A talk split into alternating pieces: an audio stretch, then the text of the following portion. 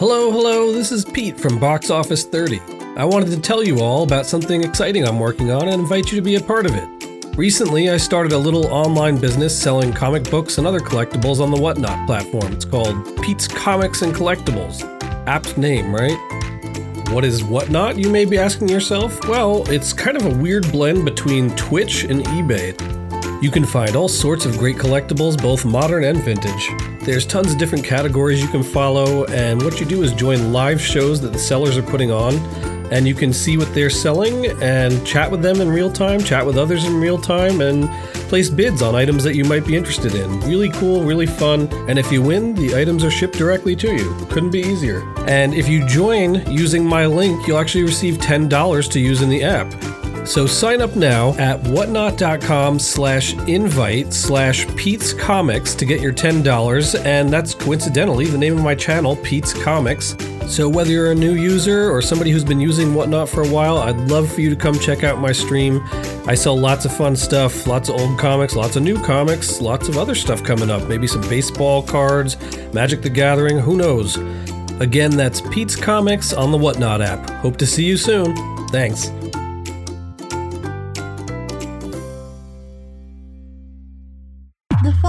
Is a presentation of the Retro Network.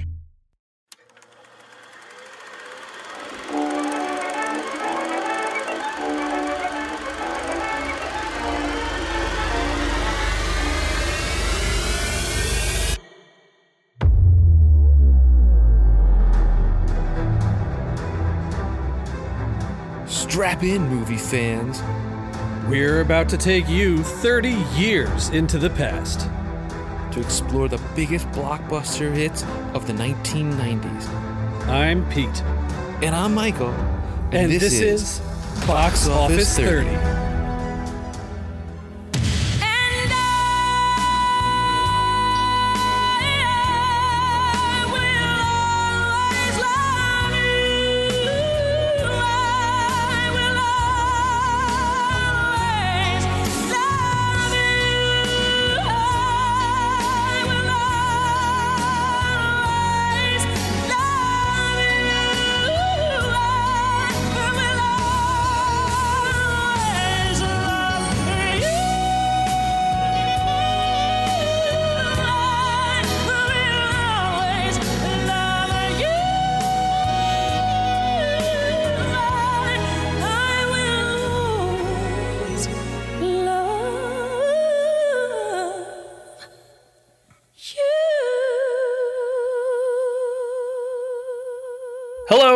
And welcome to Box Office 30's review of, well, I don't know, a bunch December? of movies this month.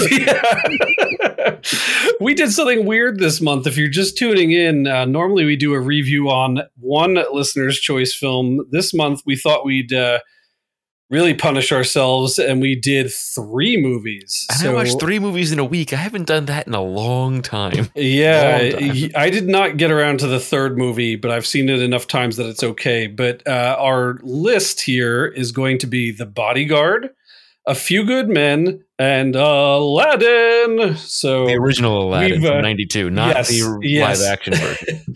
yeah, not the Chris Rock slapping version. Um, uh, so we've uh, we've got a couple to go through. So we're just gonna kind of honestly spitball our way through this a little bit here tonight um, because it's the first time we've done one like this where we're actually doing three movies. So um, unlike the normal um, review where we kind of talk much more in depth and at length about a single film. We're just going to kind of run through the gauntlet of uh, of the three of these and just sort of talk our general thoughts on them. Um, so I got to start off by saying we couldn't have had three different movies to talk about. Yeah, They are yeah, no very kidding. different. No kidding. Yeah, yeah. yeah. Like a sort of like action thriller romance along with like a thriller Courtroom law drama. Yeah, courtroom drama with a comedy animation musical. Yeah. yeah, it's it's quite the uh, it's quite the list, and we did this to ourselves. You know, like we have nobody to blame for this but ourselves. For We, you know, we brought this on ourselves for sure. yeah. Um, Well, Um, honestly, let's just kick things right off with the Bodyguard. Um, now, this is a movie that you um, are a fan of and really wanted to add back to this list. Um, so having now rewatched it, like like like, before watching it this week, when do you think is the last time you saw it? Oh man, it's got to be. It's got to be twenty years. It's got to be since college, maybe. So, like before we dive in on on some of the stuff that you kind of had thoughts about, like overall, as good as it. you remembered it, it. or you still, Still love it. love All it. right. There, there's only a few things about the movie I don't particularly like, but overall, I still think it's great. Now, now, this is the first time you've ever seen it, so what do what do you? I think? had not seen this, yeah, and and as I've mused about on past episodes, I was like able to sing along with half her music because of listening to my mom's dopey CD on repeat. But um, it was fine. Um, I thought, I kind of thought that there. well, First of all, everybody in the movie is insane. Like yes, everybody in the movie is legit insane. like from the lowliest character all the way on up. Um, whether it's Kevin Costner and his like, and I guess it goes along with the job, but like his like obsessive compulsive like must be doing this at all times because he like wasn't there the day that like um, Reagan got was shot. It? Reagan got shot, and then I think they were alluding to he was supposed to be protecting some other woman who ended up getting shot or something. They kind of no, like no, he, said he something Was, about it. he was there because uh, I think his sister had died or his mother had died, or something like that. And he was Well, that, but like, and maybe I'm just off base, but I, there was one part in the movie where she No. sort of says no, something so to she him. was talking about a love of you know a woman that he loved, and and and he joked with her that she that she got killed, and, and he was protecting her. He was joking. oh, all right, because then she kept being like, "But wait, like, did she? Did she?" And he kind of wasn't saying yes or no, so I took that to be legitimate. Sorry, so I guess I missed up that point. Yeah, he, but he carried that joke a little too far. Like it went a little, little long that, that he like strung her along, and he's like, "Wait a minute," did this? and I was sitting there like, "I don't think that was the case." And then then he comes clean and says, "No, I was joking." And Gotcha. yeah, I must have missed that part. So like, because he was so serious, so I was like convinced that he had lost two people. So, you know, there are certain things about this movie that I found meh, but overall, like the the the film noir esque storytelling of it, I really like. Um, well, let me make a, a point on that, like because it does have that sort of noir um, filming and feel and cinematography to it. But I have to say, you remember that song "I'm Blue" by Eiffel 65? I'm um, pretty sure Abba exactly. I'm pretty sure it's inspired by this movie because man, this was the bluest movie I have ever seen in my life. It's just like there's some parts of this movie where it was just shades of black and blue, and that's all you got for like you know the whole thing. I was just like, man, whoever this, the cinematographer was on this was like, get them blue gels out. But let's talk about that for a second. So I have a couple of notes here to start off with. First, I found it really jarring that this movie has no sound for like the first 90 seconds of the intro, you know, title card, character, and uh, like that's the until you hear a couple of gunshots from Kevin Costner, and then we cut to like a parking garage. And I think that has a lot to do with the fact that this movie is so musically driven and we don't even really hear any music until we first get introduced to Houston's character in the movie. Which I, Yeah, I, I, think it had to one of those like like um like is old the, man. sound, is the sound broken? Like Exactly, like where I'm like getting up and like tapping the, the screen, like what's going on here? Why isn't the sound coming on this movie program? I gotta Sort of plug it, things. I gotta unplug it and plug it back in. Exactly, yeah. And then finally it, it came on, but I was I was definitely questioning that. So, you know, the other thing I want to point out is though this is one of my favorite Kevin Costner movies, this is my least favorite haircut on Kevin Costner. I don't know can what I- they were doing with this. Can I talk to your actual note here because I, I I read this note ahead of the show and I have to read it in its context because I love it in its context.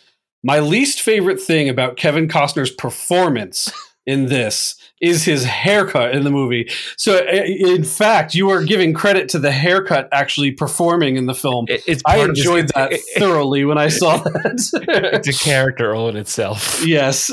Um, I have no comment about his haircut. I think it was just kind of like a stock standard Oh, it's haircut, bad. It's, it's right? bad. Like I like I didn't remember him having like some like crazy insane hair or something. Was it?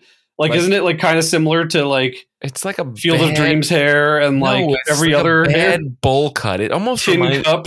you know it, it, almost reminds Oh. me of Jim Carrey's cut in Dumb and Dumber in a way. what? Yes. What movie was I? Uh, no, Yes. I gotta look this up now. It's I don't bad- remember it looking like that. it's a bad haircut. It's a bad haircut. Um, I don't know what it is. Like, it's not really military, and he's supposed to be a Secret Service guy. Like, I don't know what they were going for with this haircut, but it's not good. I don't know if he came out Oh. with another movie and well, like didn't grow out enough in time. I don't know. I, the funny thing is now looking at it, I actually am like, yeah, and it kind of is similar to Dumb and Dumber. yeah, it's it, it's not a bowl cut. That's not what I would call this, but it's It- sort of like It's just like like it's like a know- weird like receding hairline on the left and the right, No, like a big it- like circular dip in the middle, kind of. You know what it reminds Yeah. me of? It reminds me of the suck cut, that vacuum that would cut the hair in the eighties. That's Yeah, the Flowbee. Yeah, Flowbee. That's exactly it. So yeah, that's my biggest gripe about the movies. Uh, yeah. You're not wrong now that I'm like looking on on the thing here. I mean, like overall. I don't know. Like depending on the angle he's standing, it's not too bad or just god awful. yeah, it just depends go- which angle. It goes he's one way or the other. So yeah. The other thing I want to point out, and this is my other real big notice, is that I've never heard of the director before or since. Have you ever heard of Mick Anderson before? I have not. Yeah, no. When they when the credits were coming along in the beginning, I'm just like, who? I like, who I mean, I've heard of? McG, and I wish I hadn't, but you Yeah. know, like there's that. But yeah, no, I don't think I. Um, Let's knew take a quick caveat for a for a brief second. Now that you bring up little take G. a little little dive in, little uh, in this guy's. So, oh no, it's it's not it's not Mick, it's Mick Jackson, but but the title card said Mick Anderson. I don't understand this. This is either way. I don't know who Mick is. Um, Does But- Mick Jackson make things better for you? It doesn't make it better for me. no, his other his other big claim to fame is that that uh, Tommy Lee Jones Volcano movie is his other big name movie that he's ever done. Wow. Um, so so here's the funny thing. You you mentioned McG for a He sort of looks like a poor man Christopher Lloyd. yes, right. So uh, several several years ago, Pete and I are avid uh, New York Comic Con attendees, and one year we went and we got into a panel for the uh, Terminator Salvation movie, the one with Christian Bale as uh, John Connor, and Mick. This is more more years ago than than you're thinking. yeah, it's many moons It's like ago. 2008 or nine, maybe. I think it's like 2008. Yeah. Now that I think about it. So McG shows up and we sit in a panel on it and he's showing like unrendered or unfully rendered CGI stuff from Terminator Salvation.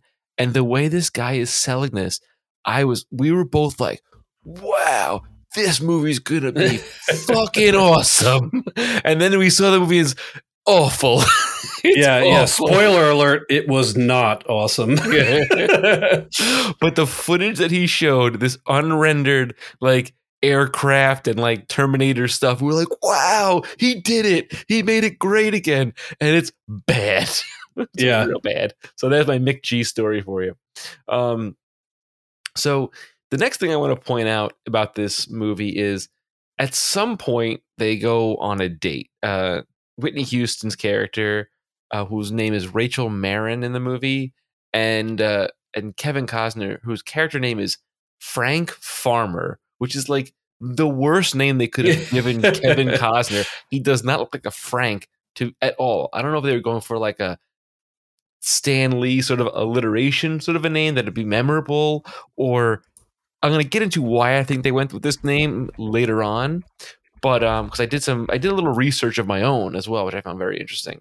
Um, they go on a date and they go see the Kurosawa movie Yojimbo, which is basically like a Ronin, uh, ex samurai, like lone warrior, which is kind of like this filmmaker's like nod to that what this character is. Like this character is like a like a Jack Reacher kind of a guy, or or one of those like ex somethings that's just a lone wolf now. Yeah, even to the point that either immediately following that or somewhere following that, um, she's in his room and he's got like a katana Samurai there. swords. Yeah. Yeah, and like you know, has this like you know great moment where he like drops her like silk scarf over it and it just like immediately just slices in half. Yeah. It's so sharp and everything like that. Never uses the sword or brings it up anywhere else in the movie again. So it was definitely one of these just like like wouldn't it be cool if moments, you know? But it was funny that they uh, they threw Yojimbo in there, and I was very proud of myself that I was able to to point it out because I was looking at it first. I'm like, this is either Seven Samurai or I- Yojimbo, and then as the scene went on longer, I'm like, oh, it's Yojimbo, and like, yeah, it's just like, Yeah. yeah, it's pretty funny. Yeah, I actually had to because I remember the uh the gi in Yojimbo was what he was wearing. I was like, that's what it is. Yes, it's that. It's that outfit. Yes, it's that. Well, it's when he started like lopping arms off and stuff that I was remembering. It was that because I was like, Seven Samurai doesn't quite get to that uh, level of violence, but Yes. yeah, So, um, the other thing I want to point out about this date, right? And this is a, a big character flaw in the movie. So, almost the entire film, Frank Farmer only drinks orange juice because he makes it a point to say that he doesn't drink when he's protecting someone to like mess up his senses or whatever. They're out on a date. He's alone with her and he's having a beer. And I almost wonder if they did it intentionally that he like let his guard down because they end up having sex later on, you know, a couple scenes later, or it's just they weren't thinking because he clearly makes a point that he doesn't drink because he doesn't want to have his senses, you know, less sharp than they should be, kind of thing. Yeah, I mean, I would I would jump even off that because I mean that is what it is, but um uh, yeah, it's like the guy's never heard of water before. He's he's Right. Mr. Orange Juice, but well, it's orange juice, that vitamin C, baby. let's take a minute and just talk about their relationship because I all other points aside, I think that the core of this movie is their relationship. Yeah. And we've seen plenty of other movies over time where it's like all right, Girl hates person guy, A and person B, you know, are stuck together and they hate each other's guts for whatever reasons. They come from two different sides of the tracks and they they don't have the same outlook on life. But they're going to end up together because, gosh darn it, they're the two main characters of this movie or TV show or or whatever. and that's what happened. Um, this one was really jarring to me. It was kind of really throwing me for a loop. This relationship, even to the like bitter end of the movie, you know, where like he's going to go and and you know continue his career. He's not going to protect her anymore. He's hired some old guy to do that, and then like she like stops the plane to get off and have like the world's weirdest kiss, like this, like wow, wow, wow, wow, like head flopping back and forth, way too much, you know, like it's gone beside uh, beyond passionate kiss into like weird weird awkward kiss for me personally. But i just don't buy it. Like i don't buy their relationship. Yeah, like you know that he especially from his character's point of view that he's like you know I, I if i start mixing business and pleasure then i can't protect you properly and for a guy who is so like laser tack focused in on you know the job. I said to Ange, I was like, is he a bodyguard or is he the head of security for this woman? You know, like bodyguard is practically a misnomer because he's like, you know, running security Yeah. for the whole house and like all this stuff. Well, he's, Tony is a bodyguard. he's He's running a, it. He's a big like, lump of meat that's supposed to like jump in front of, you know, like the thing. Like you know. he's like almost like a like a security professional. yeah, he's almost like running it like he's the head of Secret Service guarding the Yeah. president in a way. But- Mhm. you know, and I made a point of this. There, there's a couple of scenes where where Kevin Costner's character is with Rachel's sister, whose name I forget off the top of my head, but they seem to have better chemistry than him and Whitney Houston. I guess. I mean, like, you know, like to jump off of that onto the sister. Like the sister and the assassin spoiler alert, the assassination plot, you know, also kind of doesn't make any sense to me. You know, they basically say that she's they had a title Jealous. for her. She's I mean, she's jealous. Yeah, but she, they have like a title for her that's like, you know, They call her probably like her not even what she's doing. Yeah, Yeah. essentially. But like she's riding the sister's coattails. And we have like several scenes where we see them together and for all intents and purposes, they seem to have an okay relationship. Yeah. You know, like this thing where she's jealous, whatever. Like, I get that, but like to the level of murder, like you know, it it's it would be one thing if like it was like a sister who had been like left by the wayside, and the sister like dumped her off and like didn't help her out, and you know, like you know, she was like really jealous and like was sitting at home like watching her success and whatever. But like she like she's like lives with her. She you know she loves her son.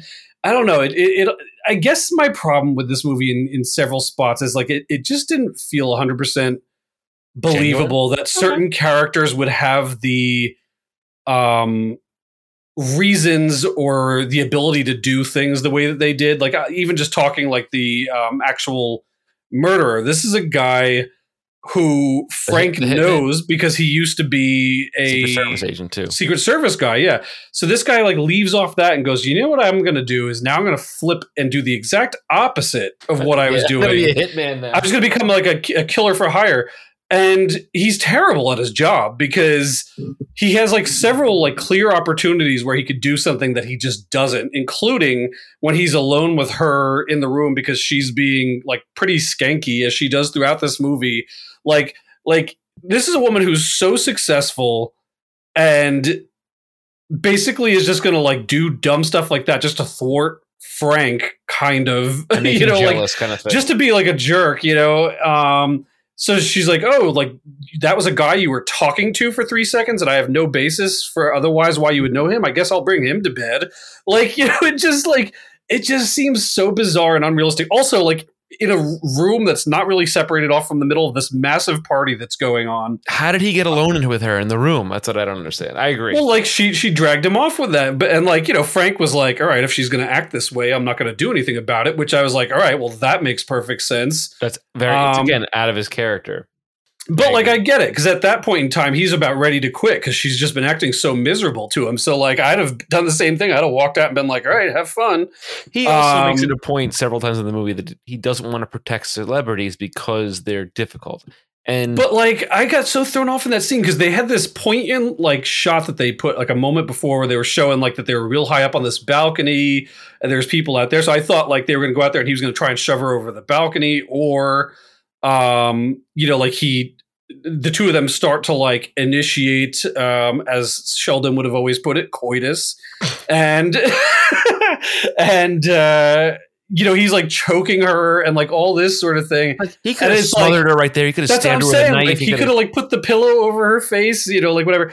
So what is his ultimate thing? He's going to show up at the Academy Awards because, according to to them, he wants to do it in front of like a big audience. Why? Why would this guy want to do that? Like it's instantly how he's going to get caught. He's he's you know like he he, right, kills the fine, sister Fine, fine. you know, like, it's, but he's got this like his big old shoulder-mounted video camera with like a like a pistol, like kind of attached to the side slash into it the was side cool though. You got to admit that was kind of cool though. with a laser pointer on it. Nobody's noticing this laser on her face while like she's getting called up.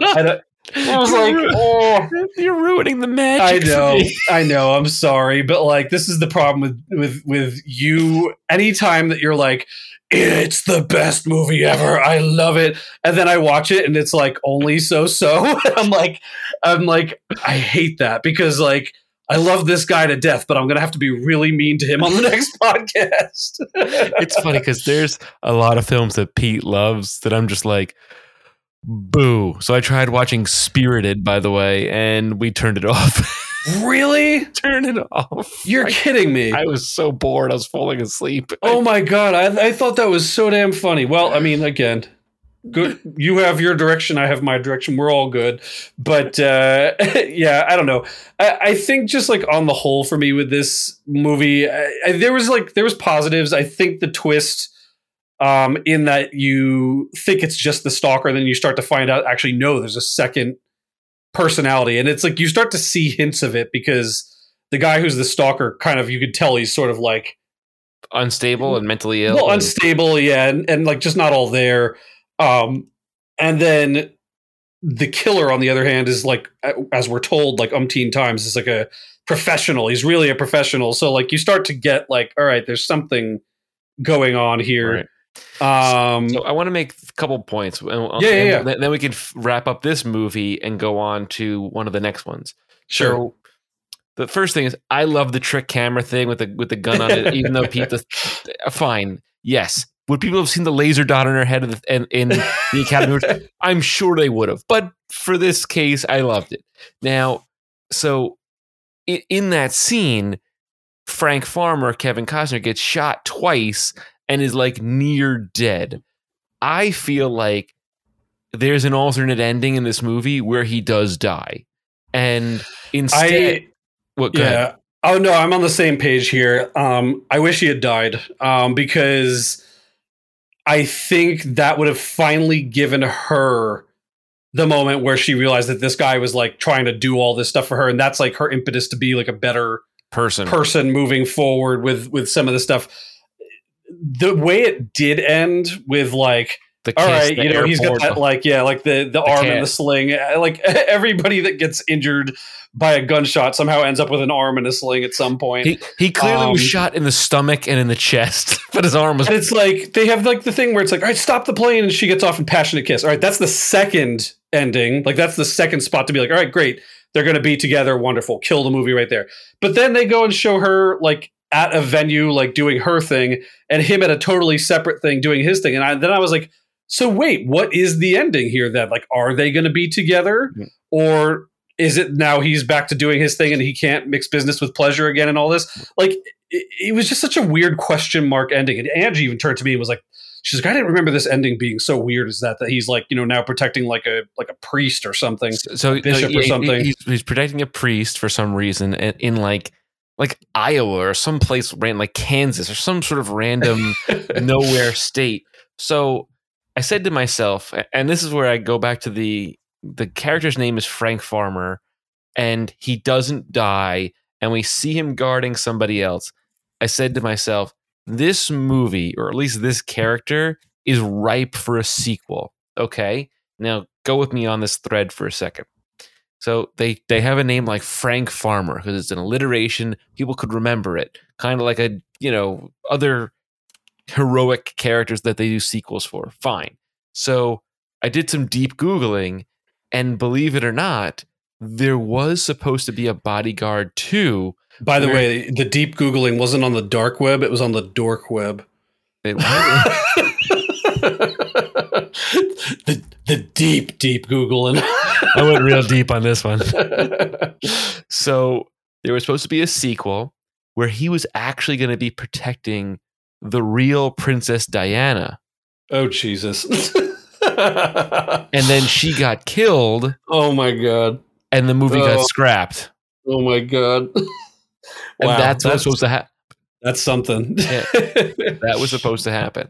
So that's why there was never a, a bodyguard two because it was supposed to be him guarding Princess Diana. Believe it or not. I here's the thing. I, was like, would that's have a a, huge, time. that's a huge leap from movie star. It really is. well, I mean, it is and it isn't, but like, especially if you know this is a guy that's been you know protecting presidents and dignitaries or whatever. But the movie at its core, again, is not about him as a bodyguard or her as a singer. It's about the two of them together and that Yeah. like weird dynamic they have back and forth, uh, like it or or hate it, you know. Um, but to lose her and for him to go off with Diana, or I think this was my thing with the guy at the end of the movie. Then I'm like, why do I care now? Like that was the job of his life, you know. like I don't care if he's protecting some priest at like a Denny's uh, in uh, like a summit, you know, like whatever. So yeah, I don't know. I, I I'm I'm with you on. No sequel dies at the end makes that movie better in Yeah. my mind So- because it has that like emotional stake to it that like this woman that he's kind of been like in this sort of back and forth relationship with he finally does his thing and like gives his life to protect her or something you know where, like where, where he couldn't have given his life for Reagan, he g- he gave his life He for her, kind of. her, and, and- yeah and that closes that loop as well. You know, and and, and i thought he was gonna die you know like she starts yelling at him like no no frank stay with me and then i was like i was like the next thing is gonna be like that like funeral scene you know what i Yeah. mean like but it wasn't. So I was a little surprised. Yeah. Well, how, how would they have gotten to the I would always love you then? How would they have gotten there? yes. So, but this brings me to my final point about this movie. Though Pete and I feel differently about this film, I do enjoy it. He does point out some glaring problems. I Well, actually- look, look. Uh, like I said, it was fine. Like it, it, I didn't dislike it. I just think that there was like odd things that kept pulling me out at points. Yes, Um, it could have been better. There's parts that could have been better, sure. But I also- uh, it- what I would say is it's better than I thought it was going to be. Now that wasn't a, a terribly high bar, but it, it it was a bar that I ended up jumping over. So it, was it's, all it's good. some sort of a compliment. yes. this does get me excited for a few years from now down the line when we get to my favorite of these type of movies, which is In the Line of Fire with Clint Eastwood. Which nice. oh, I can't, when that movie comes around the, the the bend, I am going to put in my. There's no other options that month. We're doing that movie. Period. I I'd don't. good with that. I, I like Clint Eastwood. I like. I don't care if movies, it's the thirtieth on the list. We're doing it. yeah. Sounds that- good. And that's a, that's our little recap of the bodyguard. So where do you want to go to next? So let's let's ease our way over. I guess uh, we'll we'll continue here with a few good men, um, and it's actually technically the voting order, so we'll we'll just keep going in that way. Um, so few good men. Um, this was another one where um, I felt like I had seen at least portions of it before. Now, having seen it again, I'm pretty confident that I saw the whole thing just Yeah. too long ago for me to really have It's it's enough been solid recognition. I would say like- it's been 29 years since I've seen this movie. Probably. Yeah, like Angie definitely remembered it better than me, but that's her mind anyway. She always remembers things so much better than me. I'm very jealous. But um as some of the scenes were going by, I was like, "Oh yeah. Oh yeah, yeah, yeah." yeah. So like I was having like recollection as I was going. Um on this one on the whole, what I would say um decent movie. I, I I think of this and the bodyguard. I like this one a little better. I think so too. I, would, I Um, would agree. I like this one better also. and I think uh, uh, with that said, I have some problems with this one too, which we'll get to. But like, I um I think overall it's just like a like a strong story, and it has like a lot of stakes, and you're like really rooting for the main characters to get to the bottom of the whole thing. I also um, I, I got to point out one thing. Though they allude a couple times for Tom Cruise and Demi Moore to like become a thing, they don't. They don't go there, and I'm really glad that they don't. Like, Yeah, because they're military people, I could appreciate that they didn't want to, you know, mix business with pleasure kind of thing. And and I think that's pr- probably in the script they were probably supposed to at some point, knowing that it's an Aaron Sorkin written story. But I feel like they just felt, you know what, these guys are still military. They're not necessarily going to, you know, do something, uh, uh, and it would take away from the rest of the story. Which I'm glad they didn't do that. there's a Um, lot of movies that have been like that forced relationship that often I mean, some movies it, it, it's all of the thing, but some movies it just doesn't really do a thing to help the movie. Yeah, And I don't think them somehow getting together or whatever would have made this any better. I think it was exactly what it needed to be for that. But I want to jump off something you just said there, and I know it's one of your notes here, but it was something that was very shocking to me. Is that this was an Aaron Sorkin play turned movie? Um, because Aaron Sorkin and I have a real hit or miss relationship. um, there's a lot of his stuff, like you remember you were just saying you were you had to turn uh, Spirited off because you were falling asleep. That's me with a lot of his stuff.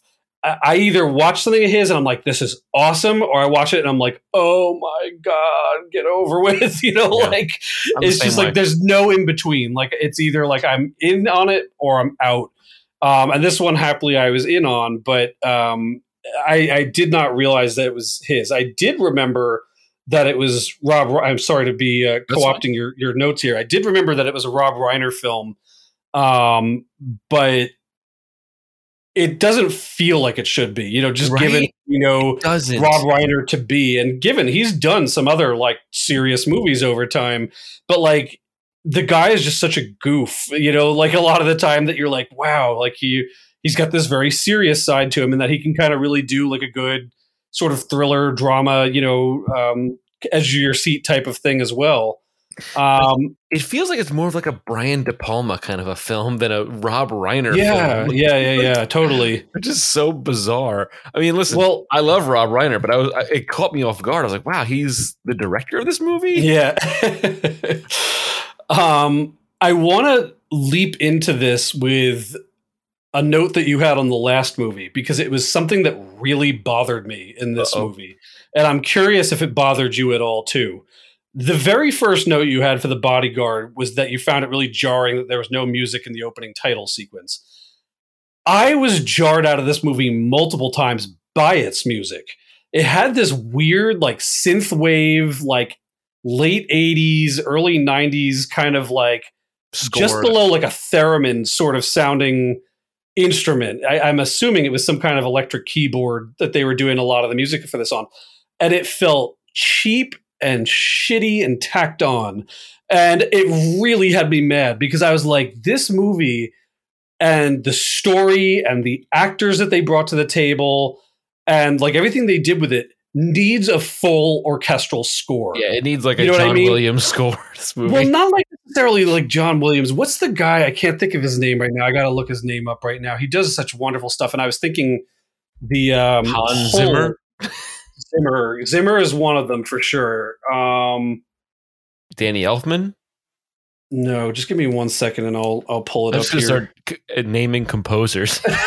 All right, go for it, and we'll see if you get to it. uh, who else is another? James Horner. James Horner Yes, should have should one. have orchestrated this movie um, because he has those great militaristic style um, scores that he's put in movies like Glory um, and several others like in that vein. It's just like imagine like a score like that being tacked onto this film instead of this weird synthwave garbage. I hated that. That's the one glaring thing that was driving me nuts all movie long with this. Yeah. But you know, it also would have. I also, I wonder if because next year Tom Cruise has The Firm, and that score is very, very noticeable in that movie. Like it's it's big in the movie, and I wonder if they, you know, who knows if the studio didn't want to like have them sound too similar because they are in a way somewhat similar movies. They're both he plays a lawyer in both movies, but you know, the score to me was not right. I would agree. It just felt like less of a choice and almost more of like an obligation, like as if like their budget had run out before they got to what they were going to do to score it and they just went with what they went with there. Mm-hmm. But it, it's it like reminded me of like so many of these like also like early 90s to like, you know, whatever like hackers. um like b or c level movies that uh, or like made for tv movies that like just have this like kind of crummy weird tacked on extra music to them um i don't know it just it just seemed weird it just seemed like a weird choice for for what they could have done with like a like a bigger more sweeping and interesting score Right. at points to sort of underline sort of fair. the the gravity and um, gravitas that like the um, actors were bringing to the roles. You know, I felt like I don't know, just kind of no, I, I get that. You know, another thing I wanted to point out was so the movie really opens on the two Marines essentially starting the torture of the guy who they're on trial for killing. And it's it's kind of a blink and you miss it sort of moment. Like if you took a bite of your popcorn, you would have missed this happening on screen. And I said to myself, if this was today, we would have seen full on torture before the movie even started. It's true, and I have to say, and again, maybe this is like a sad version of the perspective that I have, like now, and like the sort of desensitization um, that you experience from having seen so many violent movies or, or things like that. I like, and it, it's probably also fed into the fact that Ange said to me, she's like, I can't remember, were they doing this to him because he was gay? And like, I thought they were about to like rape him or something like that. Like, I didn't know what they were doing because they were like tying him up and gagging him and like, thought they the were going to waterboard him or something as well. And- well, but then when they tell you later in the movie, like, oh, we were just going to cut his hair, that did not feel like they were coming in there to cut his hair. They No. felt like they were coming in there hot. You know what I mean? Like, I was like, what is going to happen to this guy?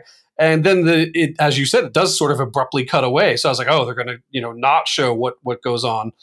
Um, I thought that was interesting. I thought it was a good way to to kind of make like a quick hook and get you going in the beginning of the movie.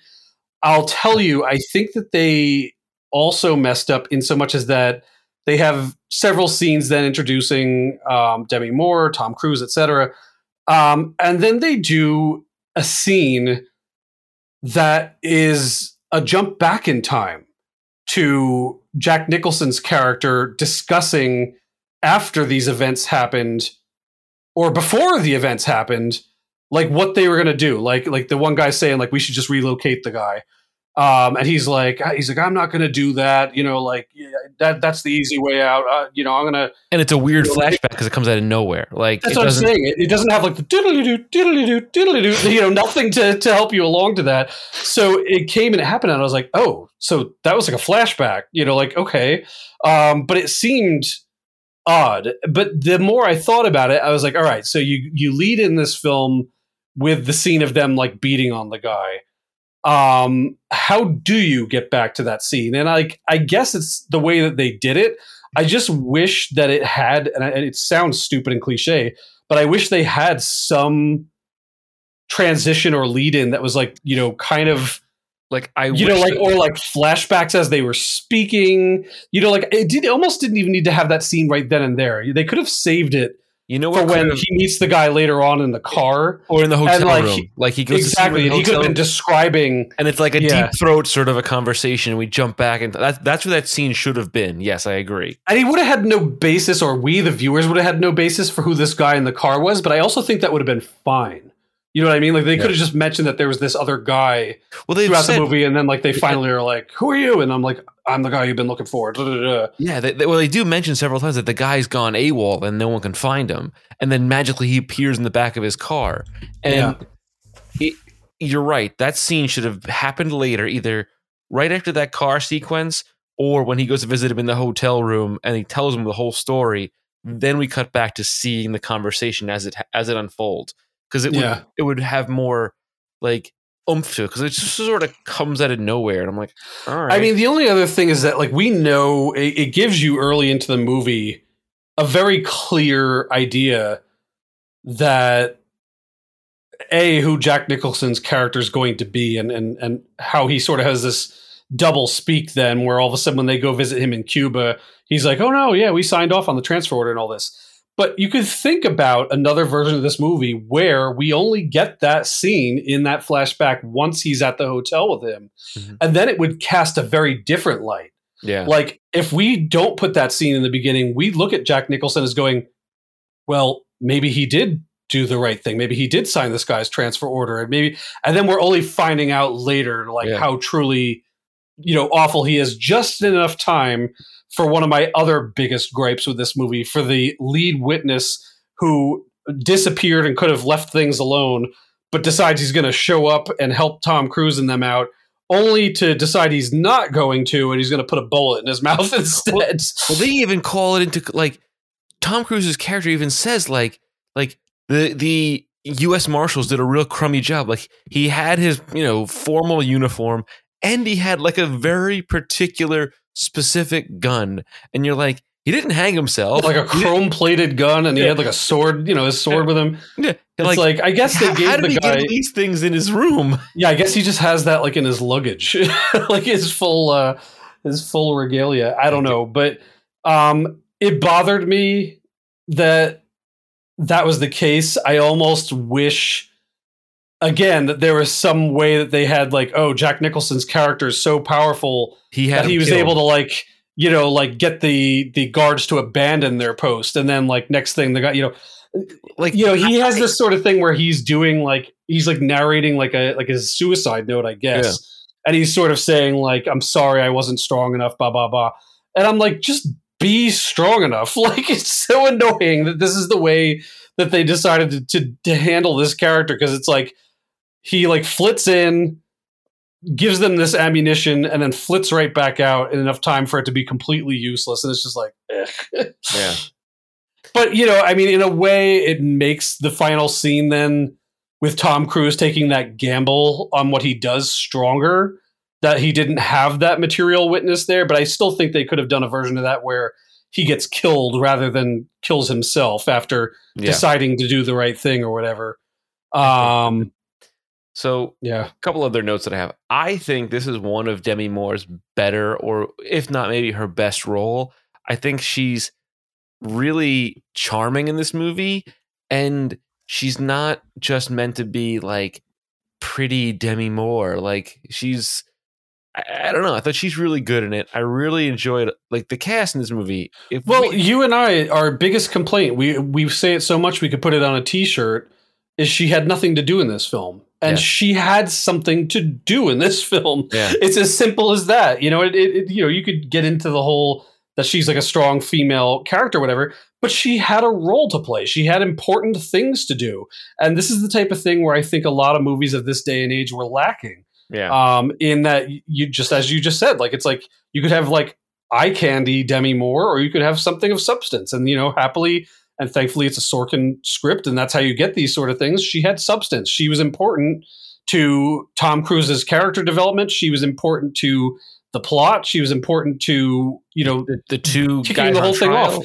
he was ready to to you know just plead this guy out with ever having seen him or met with him or anything. Yeah, So, you know, like she kind of is the inciting, you know, not the she's not the inciting incident for the film, but she's like the thing that is, you know pushes the, the- yeah, film kick- into being a thing. You know, Yeah. so I I thought she it was good that she had a lot to do.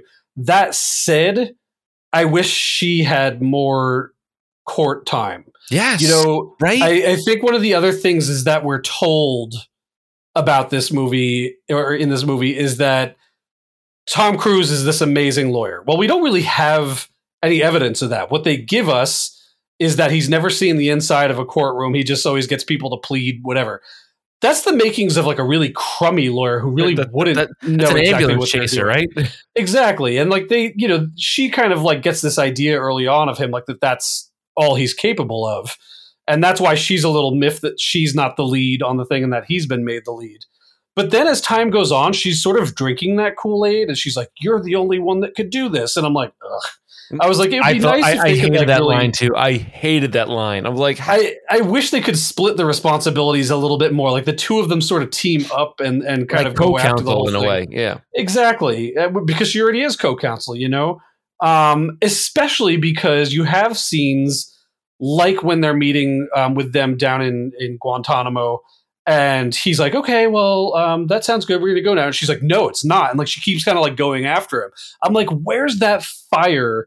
From her, like in the courtroom. I wish Right. there was more for her to do like that in the courtroom because of the two of them, she really demonstrates that early on. He's very like, whimsical like i want to play my softball and like you know like whatever i got to carry a bat around you know sort of thing like to, to you know i don't know i she was a good character i really liked her in this role um i'm not bringing a ton of demi moore movies into my mind right now to really compare it against i think there's things like gi jane pop into my head and stuff like that that yeah yeah I mean, she, you know, you and I had nothing but good things to say about her in Ghost too, if you'll remember. what's the other one? Um, Flatliners is another one with Kiefer Sutherland, no less. there you go. I have a note here. Older Kiefer Sutherland from 24 is much more handsome than young Kiefer. I, yeah, I think it comes back to your hairdo thing again. Um, I think him with the buzz cut just doesn't work. I Doesn't think work, it's like yeah. You need the uh, the uh, more full headed uh, hair on him. Um, So- he played a pretty like he had a small role, but it was significant. Like he Yeah. played kind of like a dark marine. You know, like you got the like the sense that like this is a guy that is career, but not in a good way. You know, he's sort of taking all the wrong aspects on, Mhm. and um, so I thought he was pretty good in the role for for what he had to do too. yeah, no, he was good.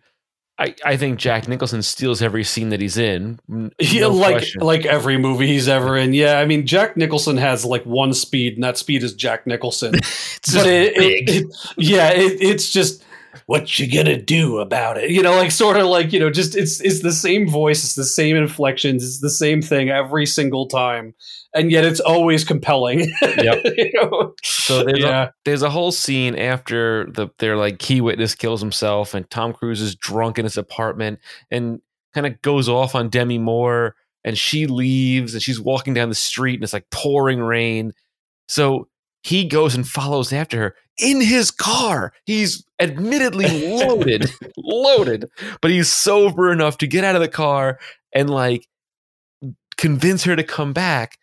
And and he talks to her and he kind of convinces her of of going after Jack Nicholson's character.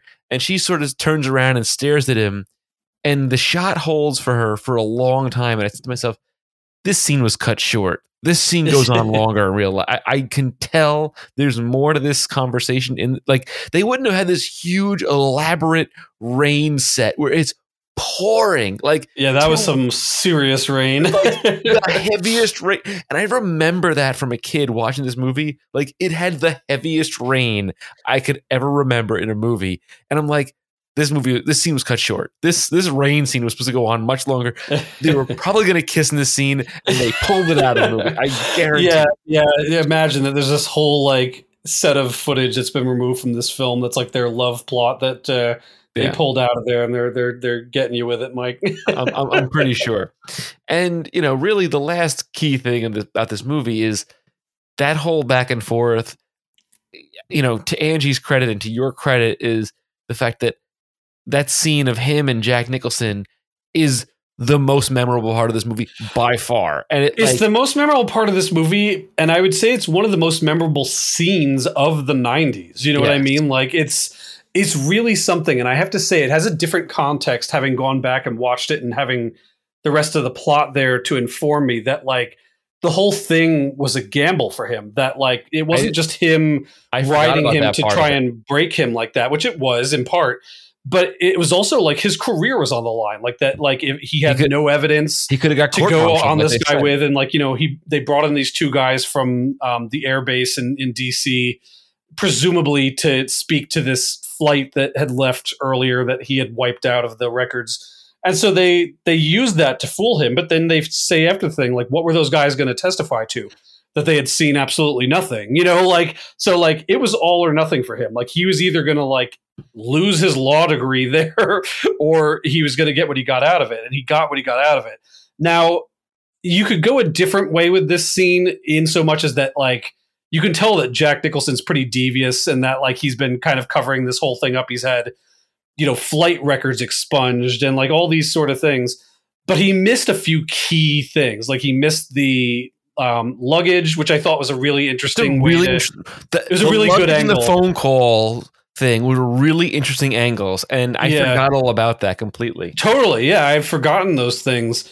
Um, and then like that final kind of just like, you know, he gets mad enough that he's like, "You're damn right, I did." Like he could have kept lying. He could have just been like, "Nope," you know, and like, you know, like he kind of screwed up already and kind of like, you know, um, insulting the judge a couple times, which is also like pretty I know, blatantly stupid, you know. But I've also known people in my life that are like this, this kind of like bullheaded sort of thing, and that's how he got him. You know, like it, it's like it, the the best part of this story and and this film, and I'm I'm giving um, Aaron Sorkin credit with this because, like I said, sometimes I cannot stand his stuff at all.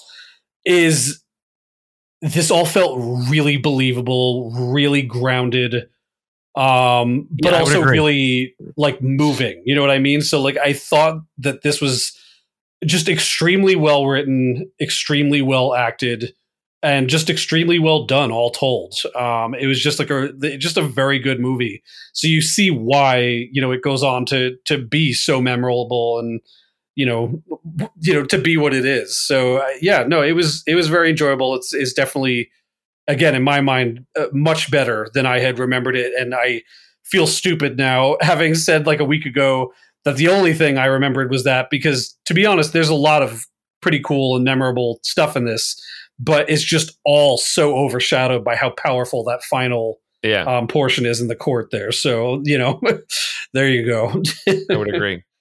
So now we'll bring it on home to our number one movie of the poll, which is Disney's Aladdin. yes. And I don't have a lot of notes on this because it's one of those movies that like you just kind of sit there and it just takes you on the ride, you know? It does. No, that's such a great way to put it. And like, here's the other thing that I would say is we could easily have put um, I think it was last year, um, Beauty and the Beast on the podcast because it was another big deal movie of its time. But I was like, I just don't want to do this one. this one I wanted to do, and I wasn't sure if it was going to get all the vote because it was up against some, you know, big competitors and a few good men and things like that. Um, but I think I've I've said it before, and I'll say it again, and I'll say it again and again and again. This is my favorite Disney traditional animation movie, and I say traditional animation. I don't animation. know about that for me. I mean, it's up there, but it's not my favorite.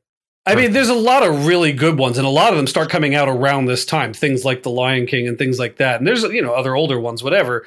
But for me, I loved this. It, it came at a perfect time in my life. It was just really enjoyable. I had the biggest crush on Jasmine. you know, it was just like it was just it was what it was for then. But on top of all that, like of all the Robin Williams roles that he's ever played, and there's been some really amazing ones across the board. Probably one of the most iconic and memorable has to be the genie, And, and he just chews and chews and chews the fat in this movie, and it is so wonderful the whole way through. so what's hilarious about this movie is in in in particular with with Robin Williams' character, he's not in it all that much. Like he doesn't have as much screen time as I thought he did, but the scenes that he's in, he just commands it and you forget and you lose yourself in his performance. Yeah, I agree. Um, you know, I like I said, I ended up not being able to see this one in enough time for us to do the recording here. So bravo to you for getting truly through all three of them. Um, but I also put this one last in my watching order because I was like, if I miss it, it's fine because I've seen this movie a billion times, and that's the thing that I think differentiates all the movies this month for me across you know the board from each other is that this is a movie that I have watched a million times and I will watch a million more because I've just loved it, you know, for ever since I saw it on my 10th birthday, you know. so um it's just I, you know, I don't want to sit here and expound it. It's great, it's great, it's great. Everybody knows it's great. It's just a wonderful movie.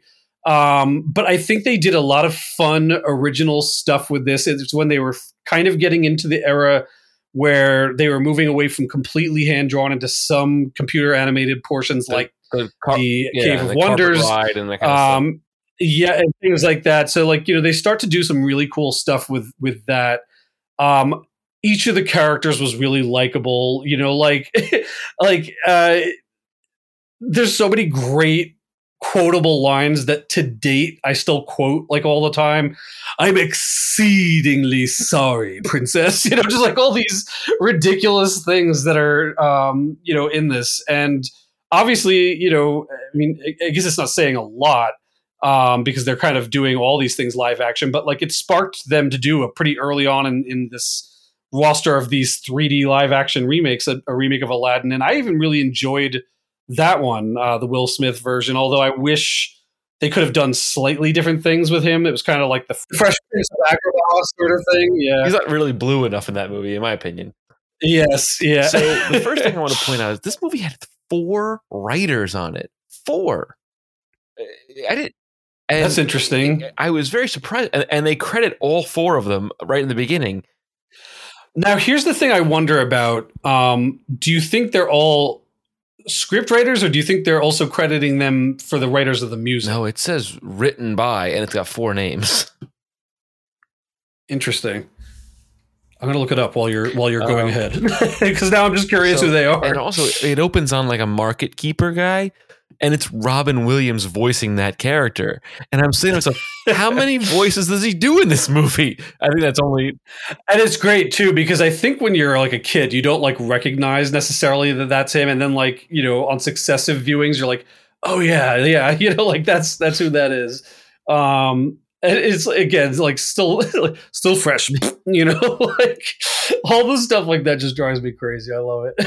So you know you mentioned the cave of wonders earlier and the interesting thing about that is they use a scarab to find the cave of wonders and there's like two pieces of it that go together and you know in arabian and egyptian cultures and stuff like that a scarab is a, is a big deal but I'd forgotten about that completely. And it's just kind of a neat little nod and like a a understanding of what is needed for like the story. It could have been anything, and they used the scarab, but I thought it was kind of cool. I, I dug that. Well, especially too, the, the lead in is that like Jafar has been searching for the Cave of Wonders, but has been searching for the other half of the ye- for scarab for, years, all this time too. So like things are only just starting to come together for him at this moment too. You know, um, I, I love just to speak about Jafar for a minute. I love how arch he is, and a lot of Disney villains are this way, like very over the top and ridiculous. But like He's really evil. He's he's so over the top evil that like it, comes like back around again and it's just like almost Mhm. goofy um you know like like how completely arch and like silly sinister that he is um you know like he's literally like uh like the beard Yes. tugging evil villain bad guy of the curly Yeah. mustache kind of guy. Yeah. yes yeah a la you know Captain Hook in a way. Um, but then he has this partnership, and I'm just going to again co-opt another one of your notes. He has this relationship that his closest personal friend is this parrot Iago, who is just so wonderfully voiced by Gilbert Gottfried, and the character of Iago is so fantastic to the point that once they leave off this movie. Because you know Iago and, and Jafar, spoiler alert, end up in the lamp together, getting tossed, you know, presumably for another like ten thousand years, whatever. But uh, you know uh, if you see return of jafar they come back pretty darn quick um, and after that like iago just becomes a fixture like jafar is gone but iago becomes a fixture all through the animated movies and the Yeah. series that they do after that um, and all still voiced by gilbert gottfried so i think it was just like uh, you have here he stole the show his his scenes Yeah. and like he does like you know it's just like he's another one it's like you put like these like over the top people like him and robin williams together and it's just like it's they just have such great on-screen really do. presence. and you know it's funny like you mentioned the music in this movie. The music in this movie is really written for an ensemble cast because there's a lot of background singing and everything and i fully understand now why it's a, such a successful broadway musical because the music isn't just like you know one person singing every song. It's like yeah. everybody singing in every song in a way Well, it's all spectacle too. Is the other I thing don't know that like Jasmine every time all, there's a musical. to be honest. Well, she, yeah, A she Whole sings World, whole new right, world, and that's why in the um, in the new movie they gave her that speechless song to kind of like like all right, like we got to give her Like, something Most more. Disney you know? prince- princesses sing a Um, lot. She doesn't sing anything. Exactly. Yeah, she doesn't. Yeah, which is again, it's kind of like that's again. I think this is the thing for me is like a kid growing up with a lot of Disney movies. Like my parents were like, Disney is wholesome. Watch Disney. So like you know there was like just like a ton of Disney movies I watched, and like you know you've seen all these other princesses and whatnot just singing and singing and singing. Again, it, it's it's silly to say, but I think she's one of the early bases for me in liking a strong female Mhm. character type in in my things you know like like it, it's just like i like i really got a like a kick out of that like you know she kind of like held her own from like moment one um with you know like you know he's like oh i'll leap across and then you do that and like she's just like you know leaps right over his head on the pole and everything like that um she's just Mhm. a good character and like you know there, it's not like she needs saving all the time and all this sort of thing you know it's it's kind of like I know we just like just jumped right into a whole Jasmine thing there, but again, I I, I still have the hots for Jasmine. to be perfectly honest with you, we go, we go to Disney and we we find her in Morocco. I'm like, hey, like I'm the creepy dad. How are you doing? okay, we've gotten to a different show now. yeah, yeah, okay, moving on. So, yes. funny enough, you know, Naomi Scott too, by the way. So- yeah. Ticks all the boxes. as we mentioned, um, you know, Gilbert Gottfried voices Iago, uh, or Iago, I'm sorry, but you know, Abu, who's Aladdin's sidekick and pal, is voiced by the same guy as Donald Duck. It's Donald Duck's voice. That's funny. Yeah, I don't think I ever put that together. I'll tell you another thing that's that's kind of neat too, as we're you know just kind of jumping through um, Actually, you know, the more I think about it, I'm like I could really hear Donald's voice. Yeah, that's that's kind of neat. Uh, one of the other fabulous characters in this movie that doesn't ever say a word is Carpet. Um, like how you take an inanimate object like a rug and make it into such a Mhm. lovable character, like I think is yet again like a To Disney. testament to what the animators were doing at that time and the way that they wrote in the character and had the genie interacting with him and the other characters interacting with him. Because it could just be nothing. It could just be a flying But carpet like and that's dog. it. But the fact that they, yeah, like they kind of like you know like um, anthropomorphized him a little bit through like his tassels and the way he bends and things like that. It's it's just kind of neat. It almost has like it takes on like the um, like the feeling of like the mops and like the Sorcerer's Apprentice with like uh, with Mhm. Mickey and everything. Like just this kind of like like anthropomorphization, if that's the word for for like you know how to make this otherwise non-interesting thing interesting and alive. Yeah and like become a whole other non-speaking character. So i don't know i just thought that that was pretty uh pretty cool. Um yeah. I'm just pointing out real quick. Um, I got the Jets game going on above us here, and uh, they've the Jets have pulled their number two overall draft pick, Zach Wilson, for the fourth string quarterback, and this guy is running amok right now. It's crazy. I, I'm like trying to pay attention to a podcast and watch this guy go nuts on football. It's pretty cool. Sorry. so i was i was considering cutting that part out in the edits but i'm going to leave it in because now i want you all to let us know on social which was the worst diversion me and jasmine or mike and the, the jets game We'll put out a poll. you let us know yeah we'll put a third option they were both awful stop Yes. podcasting Move on, find something else to talk about. Um, so I also I didn't realize that Jasmine and Aladdin spend so much time with each other before he becomes Prince Ali. I didn't know that Yeah. she met him before. And then what I was bothered by was why did it take her so long to figure out that he was the same guy as the the poor kid she met in, you know, in this in the village or in the city? So now here's the problem for me not having a fresh rewatch of this. In the newer movie, the 2019 movie, Aladdin basically point blank asked that question. He's like, like these people know me, like you know, like they're gonna recognize me. And he's like, well, that's the thing with genie magic. It kind of, you know, shows you what you want to see, sort of thing. I don't remember if they addressed that They so really- directly he in the kind of first calls movie. him out on it, like, "Wait, you're that kid," and he's like, "Oh, yeah, I am."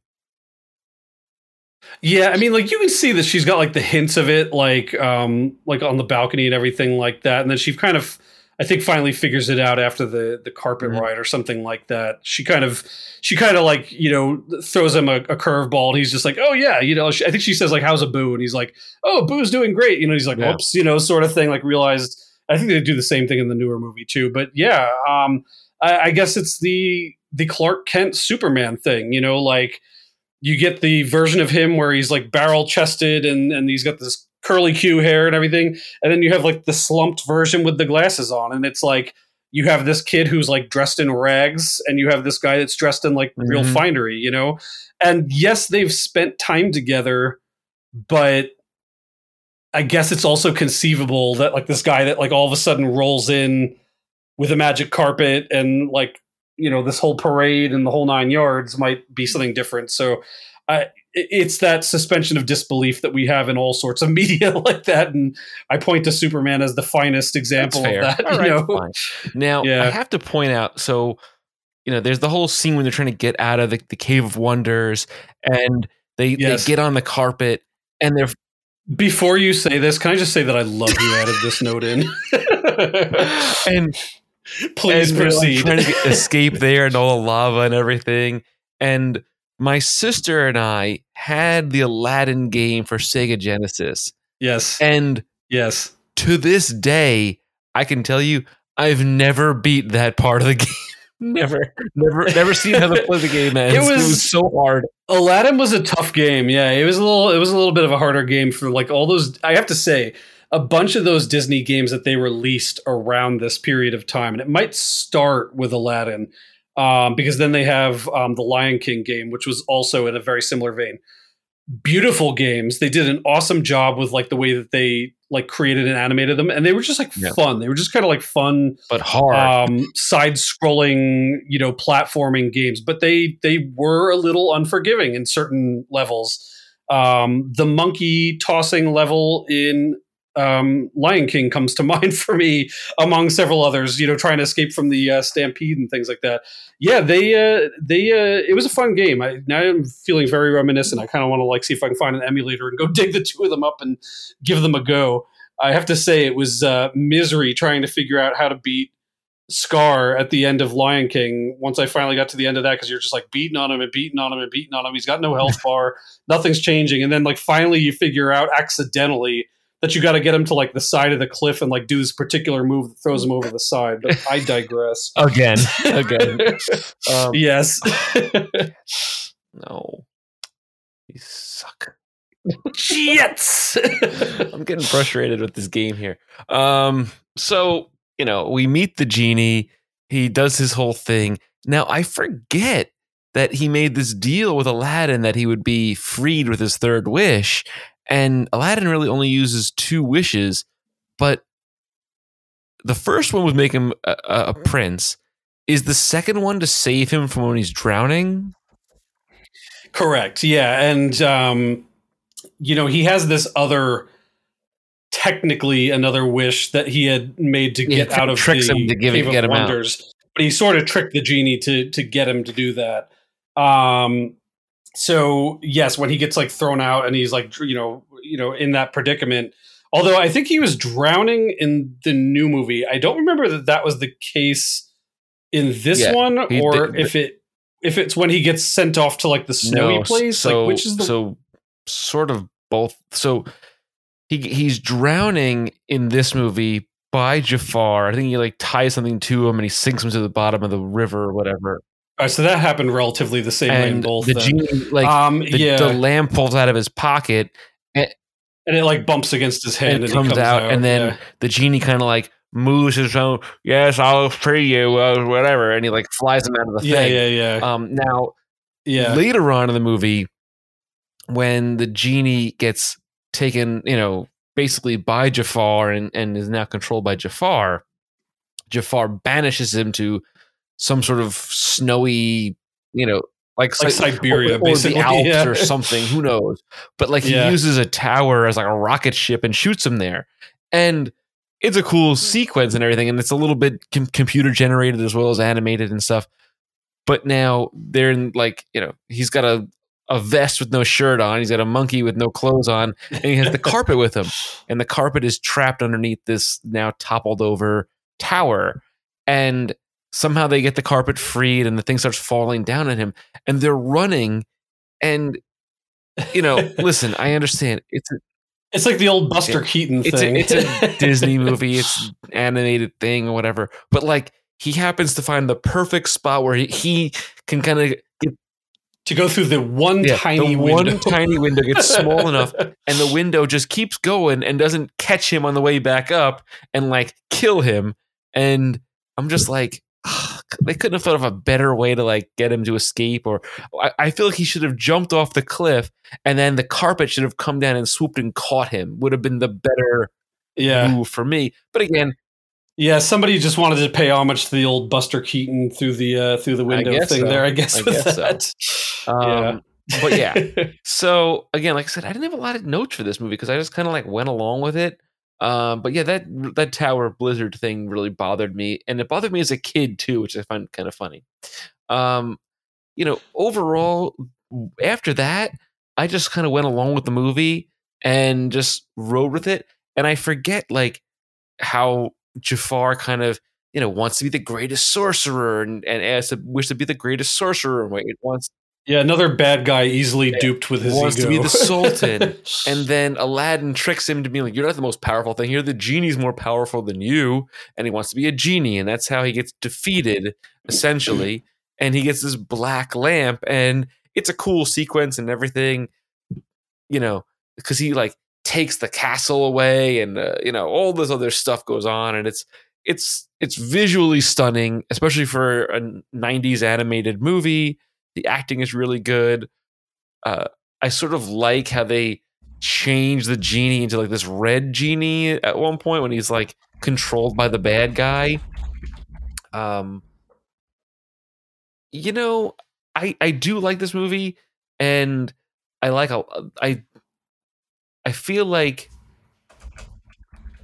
Jasmine has a lot to do, but she could have done more. I feel like Yeah, and I think that's what they tried to like then address The live action in version? the new movie. Yeah, they they kind of did some changes with her character, which I think some people liked, some people disliked. Um, but they they they kind of again they they I think they built up on the base of her sort of being like a strong character that like you know and basically in so so here's the thing right? So like one of the things that i think is is the same in the animated movie as it is in the live action movie is the genie sort of says to him like you know like she has to marry a prince. And um he's sort of like oh well like you know we could just like get rid of that that law sort of thing. Um and the way they kind of go around this in the live action movie at the end is um essentially like the salt they like they've kind of keep like approaching it like jasmine's like well like i'm your only child. Like probably i should like take over like when you know you're too old and, and would become you know i would become a sultan. And it's very much like you know that's never been done you know like that's never been done. That's like that's against the, the, the rules sort of thing. And in the end of the live action movie he basically says to her like you'll be the next sultan and you can rewrite whatever whatever law the laws as you see fit. So therefore now she could marry you know somebody who's not a prince or whatever sort of thing. So i, I thought that there was things like that that they added in that were kind of like maybe like better versions than than what they did in, in the original. I remember they fixed um in the original movie uh, the genie singing um prince ali and he says like uh come out and give your sunday salam or something like that. But it doesn't make sense because that's something that would be like on like a i think a friday. I could be probably screwing up the date now. So they changed the date you know like the day of the week and, and so like they did like things to kind of like tweak and like fix quote unquote fix things um from the original so uh, you know they did some interesting things with that I, they gave her the speechless song which um i wish they had done two songs for her because they sort of do the song once and then they sort of do like a reprise version of it Uh, later. and I'm like, they probably could have just given her song. like a second song. Um, so that was a little, you know, different. Um, you know, they did the same thing uh, in a way with uh, Lion King. Not that somebody was singing it in the Lion King, but they did that. Um, what's her face? Uh, I can't think of who it is, but they had like a an extra song that they added um, into the live action movie. So they kind of have a Mm. trend of of sort of doing that, you know, with uh, with the thing. So um, I don't know. It's interesting. Um, I, I guess what I would say at the end of all of this is that when Aladdin started winning the poll, I started thinking to myself, you know, like I love this movie, but I kind of didn't want to do a full review of it because it's sort of hard It's to like it's- really It's pick hard- apart an animated movie in a way. because there's a lot that goes on with this movie.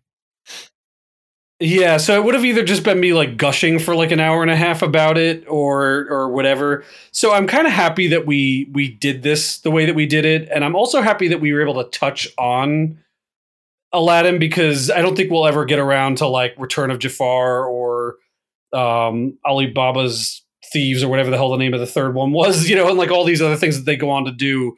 Um, but I will just take a moment to say that, like, you know, they did do some other great media with this. Like the animated series was Yes, really good. good. Like they did a really good job with it. Um, do you know who voiced the genie um, post? I think the second. Either I think he was in the No, he's in second the third. movie, He's not in the second. and then he yeah, and then he came back for the third, which is like a whole thing unto itself. Like I'm not going to go down this rabbit hole, but Disney did Dirty by by um, Robin Williams, so he was like he hated Aladdin and did not want anything to do with Disney for a long time afterwards. You can look it up on the internet. I'm not going to get into it here, but um, that's why he wasn't in the second, and then he was eventually in the third, but then he was not again in the animated. Do you know who was the other voice? Don't. since you brought up the voice of Donald Duck, I happen to know this one. Dan Castellaneta, the voice of uh, Homer No Simpson. Hmm. And you can kind of hear it, like if you if you go and like listen to like the other versions of it, you're like, oh yeah, like that's him in That's there. pretty funny. yeah, So we want to end this year with uh, something we've been doing the past couple of years. And instead of making it its own episode, we're going to discuss our top five movies, each of us, uh, of the last year of 1992. And I want to start off with a couple of honorable mentions myself. So, in no particular order, the movies that I we didn't cover all these movies, and a lot of these movies on the list we didn't cover at all, but they're movies that I just really like of this year. And my honorable mentions, first of all, I have is A River Runs Through It, which if you haven't seen this movie, it's a wonderful film. It's a great movie. I love that movie. Another one for me is one that I lobbied for and wanted so badly was Passenger 57. I wanted it so bad for us to do it. Such a fun movie. It's so crazy. It's Wesley Snipes. It rules. Um, another one that's an, a great movie was Death Becomes Her. And my last honorable mention of, of the movies that I loved this year would be My Cousin Vinny. There you go. I, I was doing the same thing. I was really like trying to think earlier, and I was scouring through lists of the movies that came out just to try and help refresh my mind on some of the stuff, like you said, that we either didn't do in depth, you know, sort of looks at. And funny enough, there was things that popped up on the list as I was looking through it that I'm like, man, how did we miss this altogether? Um, so I only wrote down two runner-ups for myself um, which were both movies that I think we touched on, but you know, just didn't have the bandwidth to do full um, digger dives, bigger dives on. Um, one of them, which I, I won't be any surprise to you when I say it, is Army of Darkness. Um, just because I, I, I swear to God, before you and I kick the bucket, I'm going to sit down with you and make you watch that movie for better or worse. Um, but it's like you know. Um, like when I try and come up with my top five, and I think this is kind of the way I've done it the past few years, and maybe you're kind of in the same vein. I try to pick out movies that aren't necessarily like the best movies that came out that year, but they're movies that I know that I love and that I'll watch over and over again, that I've seen a bunch Mhm. of times and that I will watch again after this. That kind of becomes like my criteria because honest to goodness, like, you know, we've been doing this two years now. And when we've done these sort of end of the year things, I had pretty clear lists in mind for what I was going to pick out. hard. This, is year was hard. There is a lot of really good movies in 1992. Um, you know, like just stuff off the top of my head again in that like runners up to runners up sort of list. Things like Ladybugs, Mariachi, um, Patriot Games. you know, Yeah, that was that was like, um, like uh, Glengarry Glen Oh, Ross. yeah. Uh, there, there's there's movies like those, Cutting Edge. oh, the you know, Cutting Edge. I didn't even put that on my like list. that. I love that movie. I know ones that we did go over: Encino Man, Three Ninjas. You know, there's stuff like that from '92 that I love. Um, I did not include Batman Returns on my list um, because, again, while I love those early Batman movies, like I still felt like it wasn't ones where I'm like I'm gonna like watch that Mhm. regularly, you know, all the time. Like probably all told, I've probably seen that movie like three, four times in my life, if fair. that. Um, same type of thing with Alien Three. You know, like uh, there's just like a bunch of stuff that when I was looking through the list, Beethoven. You know, like stuff that I've seen, but like I was like, God, there's like so many things I could just add and add and add to the list. That said, I did shrink my list down. The other runner-up I should mention that I didn't mention is Reservoir Oh Dogs. yeah, that's another. Good one. Um, which again, like you and I sort of talked about how it, it kind of like um, popped in and didn't do a lot of money on the, the first month that we saw it on. So I, think that's kind of how it got shuffled under the the carpet. But that was probably maybe not my first Tarantino movie, maybe my second um, that I saw. So um, so there you go. But uh, let's let's hit the, the top five. And uh, what I would say, if you have them in a, a five through one order, feel free to go for that. I don't have a five through one order. I kind of started trying to figure out which I would put where, and I really didn't have a great way of doing it. So I sort of just have them. So Mishmash. five, I have Batman Returns, and people are like, "What? It's a Batman movie." Yeah, but there, I I would have loved it more if the penguin wasn't in that movie. I, I feel like the penguin really ruins that movie. Um, and not not no fault of Danny DeVito's. It just it's just not a great interpretation of the penguin in Well, comparison. I think it's a lot of know. those. I think it's a lot of those Batman movies. I think that's where it gets tough with. Um, do you have the Riddler or Two Face? Do you have Poison Ivy or Mister Freeze? The fact that they felt compelled after that first one with the Joker to do this thing where they had to have at Two. least two bad guys in every movie going forward. I I don't think it worked for them. I don't think they were able to fully flesh out who that character was. I think that they if they had spent more time like all right, we're just going to do Catwoman and sort of like set up this relationship, you know, this kind of antagonistic but also like love sort of um relationship that the two of them have. That would have been a neat lead into then doing a movie with Yeah. the Penguin or the Riddler or you know like well it doesn't need to be the Yeah. two every time and I think that really worked against them in And those it early also, if you look at a lot of earlier superhero films, even Spider Man 3, when they have multiple villains, it doesn't work in the movie. It hurts the story a lot, in my opinion. yeah Um, so my number four on the list, though, is Lethal Weapon 3. And a lot of this has to do with Rene Russo coming into the, the fold for that movie because she's so good in it. And I just love her in this movie with Mel Gibson. And I love Danny Glover. The villain is throwaway in the movie. But the the fun of this movie is is all of that, and Joe Pesci and the whole thing. So that's my number four. Um, what what's your thoughts on Lethal Weapon three? Not not in your top ten. I mean, you know, we obviously we obviously Yeah, did we our did a whole whole um, review on it, and I like it as much as I like any of the the Lethal Weapon movies. They're they're just fun popcorn, check your brain at the door sort of movies. Um, I do like about those movies versus other movies in the similar genre, like the the fun kind of nature between the two main characters and how they sort of bounce off each other. Um, as you said, I, th- I like um, what's his face? Joe Uh, Pesci. Joe Pesci, thank you.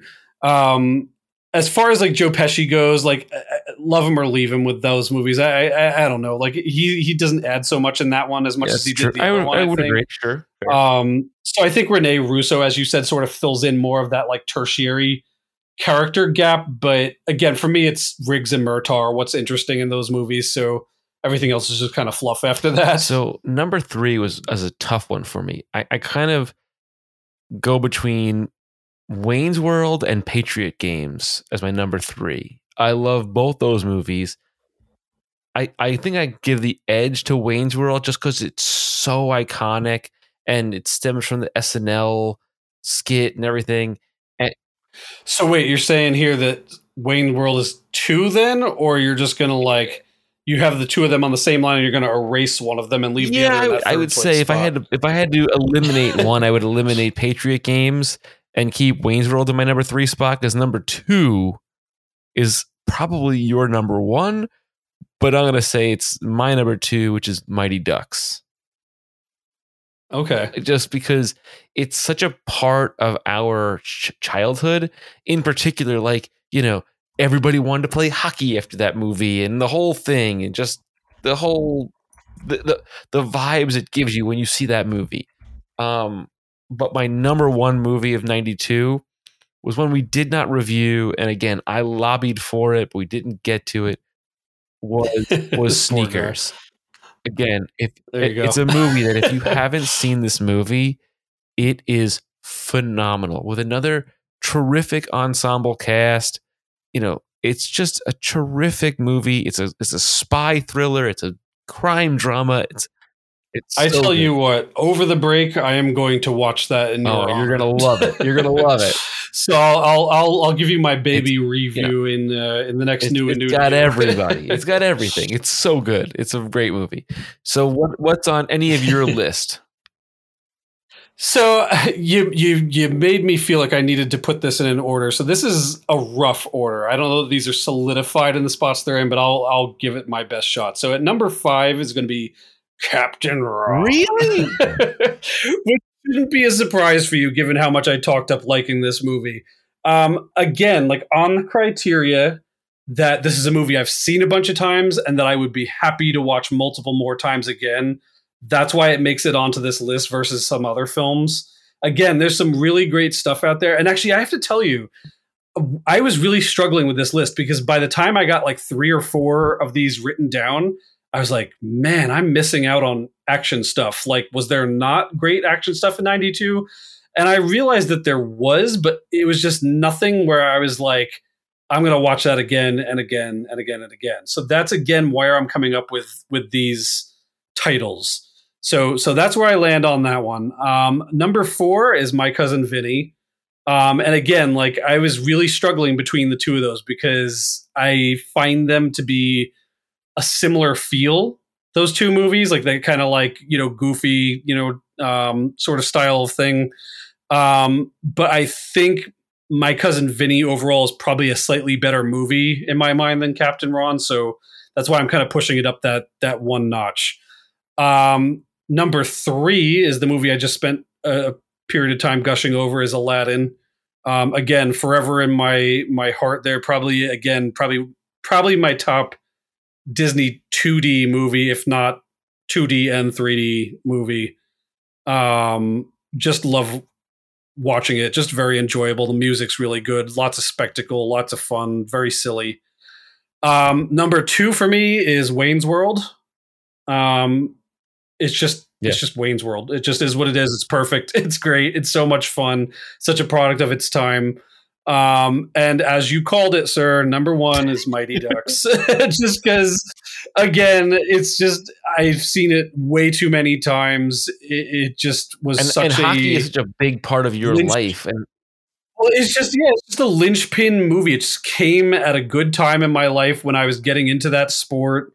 Um, again, like there's probably an alternate version, Earth Two version of me out there who kept playing hockey and was really much more interested in it than I have, have had the time to be in my adult life. But um, I don't know. I'll get back to it again at some point. But uh, it's just it's just a fun movie. That said, all five of those are interchangeable for me. They're all number one movies in my mind. Um, I really love watching them. I, you know, like I will as soon as I possibly can introduce my kids to Wayne's World and my cousin Vinny and Captain Ron. You know, they've already seen Mighty Ducks and Aladdin. Um, so uh, yeah, that's that's where I, I end up So- on it. So now Uh, let's give a little yep. teaser for 1993. So I have I, I Oh, have boy. a list pulled up here, and I'm just going to read off some of these movies, just a handful of what we're in store for for 93, which is which is again like when we got to this time last year and i was like wait till you see what's in 92 these years seem to be Better getting and better, better and, and better. and better as so they just go I'm going to rifle off these movies: Jurassic Park, The Fugitive, The Firm, Sleepless in Seattle, Mrs. Doubtfire, Indecent Proposal, In the Line of Fire, Cliffhanger, Free Willy, Groundhog Day, free willy Cool Runnings, Scent of a Woman, Demolition Man, Rookie of the Year. Are you kidding? bronx tale nightmare before christmas dazed Are and you confused gettysburg Addams tombstone Family Values. yeah Look at this list. yeah This robocop Hot Shots Part Two. Like, are you robin hood men in tights Carlito's Way, Wayne's World Two? yeah This is just a handful of movies. This is The Sandlot. Are you sandlot yeah are you joking? yeah And Sandlot, just to point out, Yeah. is 50th on this list. homeward homeward i don't know if you said it already but homeward bound oh, the incredible Oh, man, I'm journey too poop to poop for that one. which you still quote to me today. Yeah, yeah. So it's it's going to be a year. Oh, you know what? Another really Striking good one that's distance. this- Bruce cool- Willis. Oh, this movie's fantastic. Cool, Runnings, Grumpy Old Men. Yeah, oh, I mean, like, tune in, folks. It's gonna be a year. I don't know how like we're gonna. Mm. Yeah, I don't know how we're gonna get through some of this stuff. It's it's quite a year. Bottle Rocket. Oh, Bottle- yeah, I just no, I mean, watched Bottle Rocket again for the first time stuff. in a long time. Wow. There's some serious stuff coming out. Wow, out. there is some juggernauts in this year. Hoffa, Hoffa But let me is ask you this. 93. Hoffa. yes. Let me ask you this: Was this your or my month for notes? This was actually my month for notes. So you still kind of basically ended up doing that. All right. So so we'll get into it then um, early into um, January with me doing a, Dude, a uh, Grumpy Old Man is 112 on this list. 112. I I love that movie so much. can't believe it. Wow. Oh, man. So here's the thing, right? So January, we got to pick our movies for January. We got to put something out there on the list. But the list is basically what we just put up. It's Aladdin, A Few Good Men, The Bodyguard. Past that, this is where I think we start.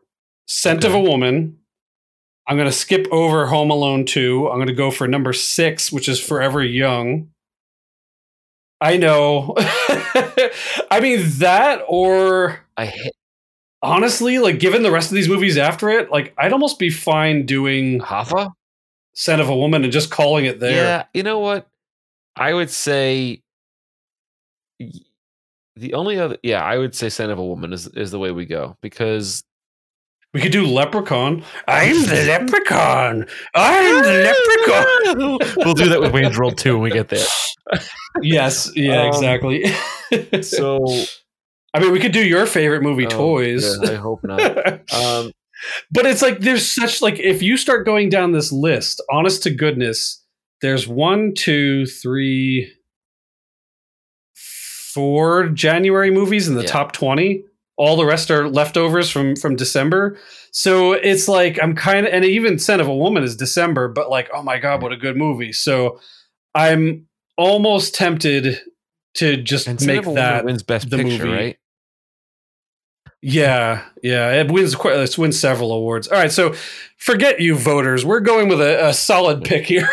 so look forward to "Scent of a Woman" coming up in uh, in the new year. Yeah. Here, That that sounds like a good plan. Uh, Other than that, it would be All Hoffa, right. and Hoffa's like nine hours long. And though I love it, it's a long movie. yeah, So, you know, as always, folks, if you want to check us out, go on our socials. You can go to Facebook or Twitter, and it's Box Office 30, or on Instagram, it's Box Office T H I R T Y. Hit us up, comment, tweet, take our polls when we do them, and uh, you know, let us know what you think of the show. You could also go on iTunes and give us a five star rating and give us a review if you enjoy the show and you find us funny and goofy and nerdy and you know if you feel the same way we do about movies you can also go to our TeePublic store and get some merch. It's a little late now to get some holiday gift ideas, but if you're looking for something for Valentine's Day, it's right around the corner, folks. Um, also, yeah. I already see all that stuff in the uh, Target when we go there. so also we want to thank um, Jason and Mickey over at the Retro Network for giving us a platform to talk about movies and goof off about you know Aladdin and all this other stuff, like and just have a conversation and you know just a, a place for us to have a voice. And thank you guys so much. You know you've been overly generous to us over the last couple of years, and we truly are grateful for you. Thank you so much. You know you can always let us know what you guys think as well. Like I said, you can also email us. Do we have an email? Or no, is it website. We have a website. Shit. we have a website. Um, we do have an email. Uh, I never answer it because nobody ever writes to it. I think it's boxoffice30 at gmail. And you can also go to boxoffice30.com and check out our website. You want to see any back episodes, see or hear any back episodes. So, you know, listen, we've gone on now for an hour and a half and we're rambling on like crazy at this point. And, uh, you know, if you've made it this far, thank you so much and kudos to you. Um, but listen, you know, have a happy and healthy holiday season and happy new year. And we'll see you all in January. See you then, friends. Bye.